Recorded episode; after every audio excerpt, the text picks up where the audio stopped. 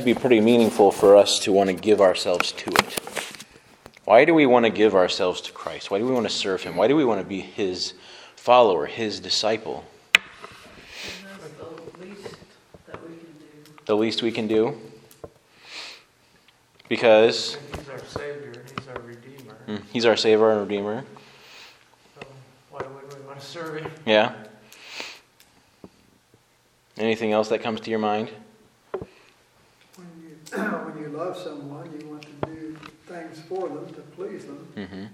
And that's, Jesus said, I, I always please the Father. Yeah, And that was, of course, connected to his love for, right. Mm-hmm. and the Father's love for him. He Right. The Father loved him. Yep. And he always did. a two-way thing here. Right. And he always he came to do his father's will. Jesus loves us, so we want to serve him. Right. He loves you. But come on, there are people who have loved you in the past that you didn't really love back. right? for being honest with each other. But it's important for us to think about these things. And I want to talk to you about it in a, in a little different regard than perhaps uh, would be normal. Um, but if we get this question wrong, it has eternal consequences. Because 1 Corinthians 13.3 says, if, if I give away all that I have, and if I deliver my body to be burned, but have not love, I gain nothing. I mean, mo- most of us will probably never get to that point where we actually sell everything that we have and give it to somebody who's in need. Most of us will never be burned at the stake alive. But if it ever came to that, I mean, we've heard stories of people who did sell everything and give it to the poor, gave themselves their entire livelihood and even their life itself in martyrdom. Even some of those people may have received no reward for their sacrifice. Perhaps even some that have been written in the books that we've read about in Fox's Book of Martyrs. But perhaps they didn't do it with the right motivations. Well, Paul is saying in 1 Corinthians 13 if I'm not doing this out of true, sincere love, it's nothing in God's eyes. God doesn't value your things that you gave away. God could provide for the poor any way that He wants. Why does He need your stuff? Your stuff is not what matters. So it gains nothing if there is not something deeper to it. And there are sometimes we serve Christ because we kind of guilt ourselves into it. It's not necessarily a, a gratitude thing as much as it, as like, well, he did die for me, so I guess it's my duty to serve him. We see it in Scripture. I'm a bondservant of Christ. Okay. Well, I guess it's my duty because I read in Scripture that he died on the cross for my sins. So we kind of we kind of follow him out of guilt. Or we view God's grace through what Christ did as as uh, a loan that needs constant payments in order to stay in the creditor's good graces. You know, have you ever had those medical bills where they just you just got to pay something? You may not have to pay pay off the whole debt right away, but just at least as long as you keep keep paying something, they're not going to come after you. They're not going to come after you. Sometimes, perhaps, we think about God in that regard, where you know I got to keep doing these good works because I want to stay in God's good graces, or the church's good graces, which is even worse. Who are we? And perhaps we serve, perhaps we give ourselves to the service of the Lord simply because we don't want to feel like a destitute cripple who needs everything done for him. I feel like that sometimes. I mean, after searching my own heart, sometimes I feel like that. This is probably the one that hits home with me the most. I don't like feeling like I can't do something. Okay, maybe I don't do it because I'm lazy, but not doing it because I'm lazy and can't, you're not able to do it, that's, two, that's completely different. you know, I mentioned on Sunday, I mean, what, what's the number one complaint for most people who have just gone through surgery and now they're bedridden or they've been in an accident and now they're a cripple? What's their first complaint? I can no longer do anything for myself. Somebody has to do all of this for me. It drives me insane. I can't stand it. And this is perhaps what flies most in the face of God. And today I want to look at a few texts together that reveal a common theme that God wants to keep giving us what we cannot get or do for ourselves. Being a believer is not about receiving grace once and then working the rest of our lives as a response for God's grace. We need to be thankful and grateful.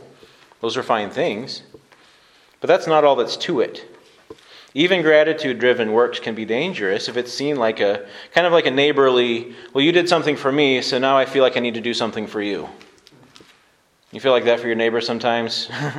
oh, thank you, I didn't get you anything. And then the next day you bake them some brownies or something, you take over some brownies um, because you feel like, well, you did something good for me, now I need to do something good for you.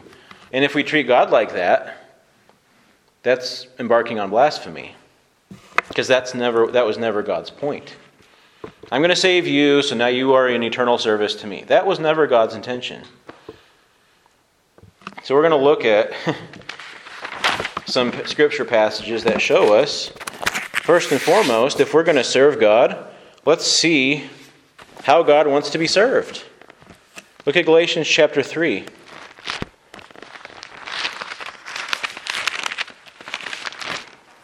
Galatians chapter 3, verses 2 to 5, if somebody wants to read that for me, for us. Galatians. Galatians 3, 2 to 5. This only I want to learn from you. Did you receive the Spirit by the works of the law or by the hearing of faith? Are you so foolish, having begun in the Spirit, are you now being made perfect by the flesh? Having you, have you suffered so many things in vain, if indeed it was in vain? Therefore, he who supplies the Spirit to you and works miracles among you, does he do it by the works of the law or by the hearing of faith? And at that point, he goes on and talks about Abraham and how you know he was justified by faith. It was accounted to him as righteousness when he believed God. But in here, we see what do we see here about what God thinks about? Okay, we're saved now. Now, what are our works? What does he say about our works now that we already are saved? How does he view our works? How does he value our works? What do our works have to do with our own sanctification or our own service to God? We're sanctified the way that we are saved. The same way we're saved. Yeah, go from faith then to works. Right. Even though works will be there And how are we saved? by faith. By faith. And that means trusting in God. And that just means trusting in God. Exactly. And he said he puts in there verse 4. I mean, that's kind of like zap, have you suffered so many things in vain? These people were trying to live for Christ. And they were suffering persecution, loss, rejection. And Paul is saying, have you suffered it in vain? You could be suffering all of this in vain. Be doing these things in the name of Jesus Christ, all in vain. Being rejected by your friends and family, all in vain. How? Well, if we do the opposite of what the intention is here and go from faith, okay, I was saved by grace through faith at salvation, but now I just have to work hard for sanctification. Salvation was a free gift of God's faith, grace, He's just showing me His favor because He wanted to, because He loves me, and He has chosen me. But now, things are different. Now, things are different. If your sanctification goes beyond the bounds of the same situation that you were in at salvation, where you're just putting your faith in God, when you were just receiving His grace as a free gift, having done nothing to earn it, being no, nobody special. Even this, Paul himself says, few of the, the wise are chosen. God has chosen the foolish things. if we were fools, chosen by God, not for any merit of our own, and God has chosen to save us, and now we move over here, now we all of a sudden try to be wise. Now we all, all of a sudden try to be strong and capable well, then all, everything we're doing is in vain because that was never God's point. for you to be strong and capable. Therefore, he who supplies the Spirit to you in verse 5 and works miracles among you, does he do it by the works of the law or by the hearing of faith? We got to move on. 1 Corinthians chapter 15.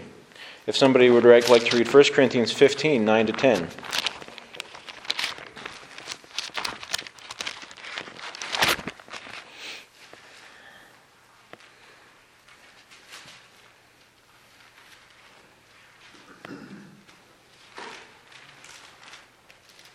1 Corinthians 15, 9 to 10, if somebody could read that. For I am not the least of the apostles, that am not meet to be called an apostle, because I persecuted the church of God. But by the grace of God I am what I am, and his grace which was bestowed upon me was not in vain. But I labored more abundantly than they all. Yet not I, but the grace of God which was it, which was with me. Now, if anybody's thinking, well, you have to work, right? You have to serve. You have to do the works of righteousness. Well, he addresses that here. He's saying, God's grace, God, by the grace of God, I am what I am. No other reason why I am who I am except by the grace of God. And his grace towards me was not in vain, but I labored more abundantly than all the rest of the apostles. Yet not I, but the grace of God which was with me. So he's not saying that he was the one working, even though he was saying he was the one working. But he's not attributing any of his works to himself because why would Paul not claim any of his own works for himself? Because he said he was able to do it because of God's grace. He was, he was only able to do what he was doing because of God's grace. Because God has shown his favor and given him his strength and his power. And God is the one who had the will for Paul that Paul was following. Just like Jesus came to do the will of the Father, Paul was doing the will of the Father. It's the Father's will. Father's equipping. The Father's choosing. The Father's enabling. Paul might have been working, but it was only according to the grace of God that was with him.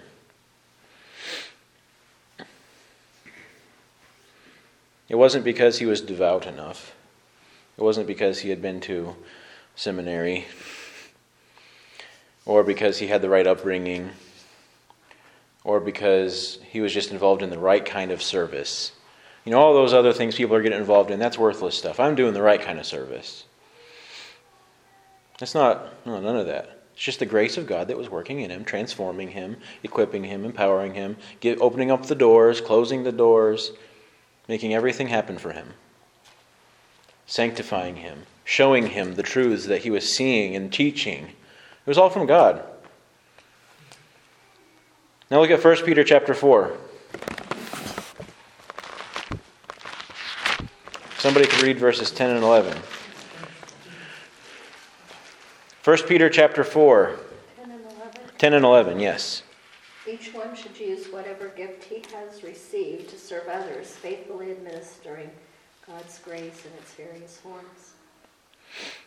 If anyone speaks, he should do it as one speaking the very words of God. If anyone serves, he should do it with the strength God provides, so that in all things God may be praised through Jesus Christ. To him be the glory and the power forever and ever.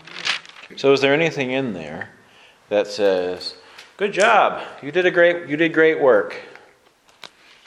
Anything that leaves room for God working through our abilities, God choosing people because they were already pretty good at something, so he's just going to kind of capitalize on that and use them for his service. Any room for that in this passage? Because sometimes churches operate like that. You know, we have, you know, churches will hire the pastor who has the dynamic presence, the great um, organizational skills, the really articulate preaching God doesn't pick people like that. Or we'll pick a deacon. Deacon's based off of, well, you're not really that good of a person, but you're really good at this kind of work. So we're going to make you a deacon and set you in charge of this type of a thing. That happens. that does happen. I mean, that's, but that's measuring a man according to his flesh.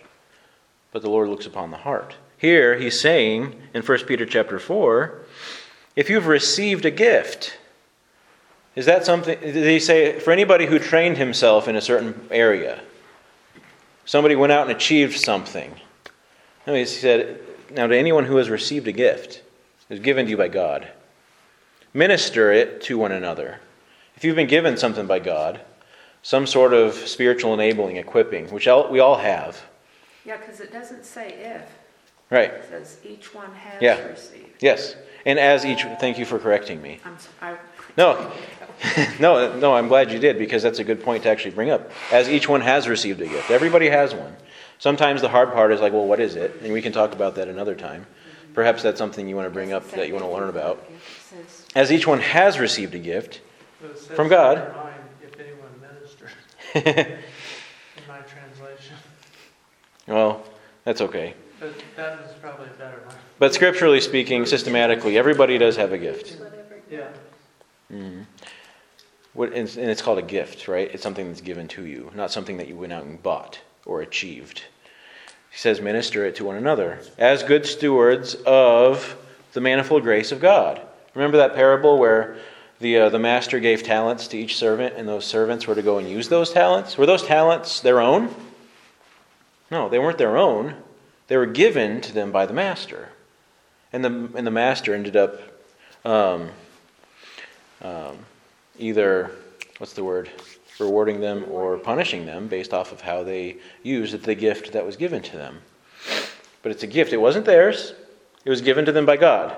If anyone speaks, let him speak as the oracles of God. Only say what God is saying so that you're not saying your own things. So you're only saying God's things.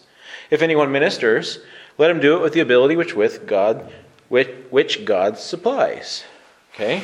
You're not doing it because you're good at something. You're doing it because God has given it to you, and so you're going out and doing what God has told you to go do via what He has given you. That in all things God may be glorified through Jesus Christ, to whom belong the glory and dominion forever and ever. Amen. If these things are due to human abilities, just great skills, wonderful training, and past achievements, maybe you're just really filthy rich and you can just give, give, give, and give. If we're doing it in the strength that we provide, Jesus doesn't get the glory. People do, or a church does. But we are supposed to operate in this world according to the Lordship of Jesus Christ. And that necessitates us understanding that everything that I'm doing, any fruitfulness that comes from this, any ability with which I'm doing any of this, it's all from God. It's not my own making, it's all from God. He is equipping me and helping me. 2 Corinthians chapter 9, 6 to 11. 2 Corinthians 9, 6 to 11. We'll end with this one. Somebody could read that. the point is this, the person, you want me to wait a minute? Go ahead. Well, you, go, you can go ahead. The point is this, the person who sows sparingly will also reap sparingly, and the person who sows generously will also reap generously. Each person should do as he has decided in his heart, not reluctantly or out of compulsion, since God loves a cheerful giver, and God is able to make every grace overflow to you, so that in every way, always having everything you need, you may excel in every good work. As it is written, He distributed freely, He gave to the poor, His righteousness endures forever. And then two, through 11. Oh, I'm sorry. That's okay. Now, the one who provides seed for the sower and bread for food will also provide and multiply your seed and increase the harvest of your righteousness. You will be enriched in every way for all generosity, which produces thanksgiving to God through us. Now there you have two. You have the two different dynamics at work here. You have Paul is thank, basically thanking the, thanking some of the, the Macedonians, um, talking about their great gift, um, how they were generous, um, and he's talking to them about how to distribute their help. Um, and then he goes on to say, kind of encourage them: don't hold back, don't be afraid to give. Because he who sows sparingly is going to reap sparingly, but he who sows bountifully will reap bountifully. I mean, that's a promise that we need to actually believe. I need to believe that.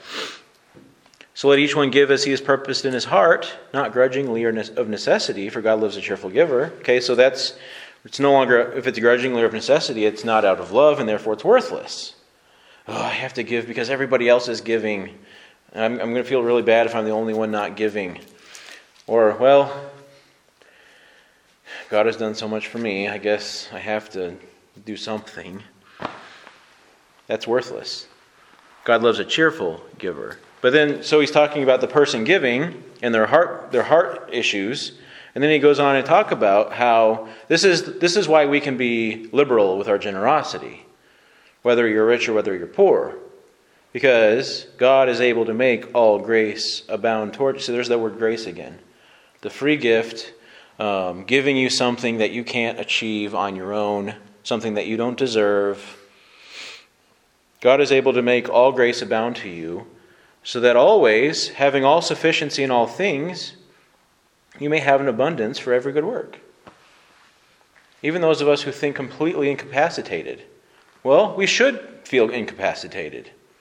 I mean, if we, if we feel completely capacitated, then we are full of ourselves, and we are proud and uplifted, and we will give praise to men and not to Jesus Christ. If we feel incapacitated, but we go out in the grace of God, then God receives the glory. And that's how it should be. So we need to feel destitute. We need to feel crippled, spiritually speaking. We should never pursue Christ so that we can feel strong so that we can. God, is, God was, did not send Jesus to be our therapist. He sent Jesus to be our everything, to be our provider. Let me look instead of me saying it, let me see what the scripture says. God is able to make all grace abound towards you, that you always, having all sufficiency in all things. I mean, is there anything left outside of that? Having all sufficiency in all things, may have an abundance for every good work. If there's a good work that the Lord has laid upon your heart, then prayerfully go to God asking Him for the grace to actually administer it, because God will give it to you. This is what that's what the scripture is saying. You may not have the capacity to fulfill this desire on your own, and that's the way it's supposed to be. If we are not prayerfully considering opportunities as a church or as individuals that are completely beyond us, that are just full of red flags, then we're not doing what we're supposed to be doing. We are operating within the capacity of man. And I, I just recently read if you are going to trust in the capacity of man, then you will get what the capacity of man can provide. But if you are willing to trust in the capacity of God, then you will get what the capacity of God will provide. Does that make sense? So we dream too little to say it uh, a little more modernly, I guess. because he says here, if God is able to make all grace abound to you, that you always, having all sufficiency in all things, may have an abundance for every good work. As it is written, He has dispersed abroad, He has given to the poor, His righteousness endures forever. He shows us it's about God. He's the one who disperses, He's the one who gives to us poor. You know, we might be thinking about the poor, but first we need to consider that He's given to us, the poor. And now we need to ask Him for the grace to go and administer to other poor. His righteousness endures forever. Not yours, not our church's. God's righteousness, Christ's righteousness endures forever. Now may He who supplies seed to the sower, okay? We're still stuck on Jesus, the provider. He who supplies seed to the sower and bread for food supply and multiply the seed that you have sown. He's not talking about food anymore. He's talking about the spiritual gifts. He's talking about our, our uh, work amongst ourselves and amongst our community, our sanctification. May He supply and multiply the seed that you have sown and increase the fruits of your righteousness, while you are enriched in everything for all liberality, which causes thanksgiving through us to God. And isn't that kind of right there? He's kind of boiling it down to that. Like, that's the chief end. Like, not that we can be satisfied in a good, good work. Good job, us. No, but that we might give thanks to God. If our, if our heart is not elated with thanksgiving to God because of something that is done, then it was done in the, according to the will and the abilities of man. So maybe this is something that we need to write down in our prayer journals. Chapter, uh, verse 10 God supply and multiply the seeds that we have sown and increase the fruits of the righteous of our righteousness because we can only operate according to what you give We can only go forward according to the grace with which you have enabled us to go forward with. Because you, to you belongs all the glory, all the honor. We must boast in Jesus Christ and Jesus Christ alone. And resonate with Paul I am who I am because of the grace of God. There's no other reason why I'm doing the things that I'm doing except that God called me, chose me, enabled me, and sent me out. It's the only reason any of this is happening, because God has chosen for it to happen. So it's the grace of God that we look to for our sanctification, for our work here in this church and in our communities. We look to God. We don't look to our own selves. Because when we look to our own selves, we're really hoping for too little. Because we are destitute. Um,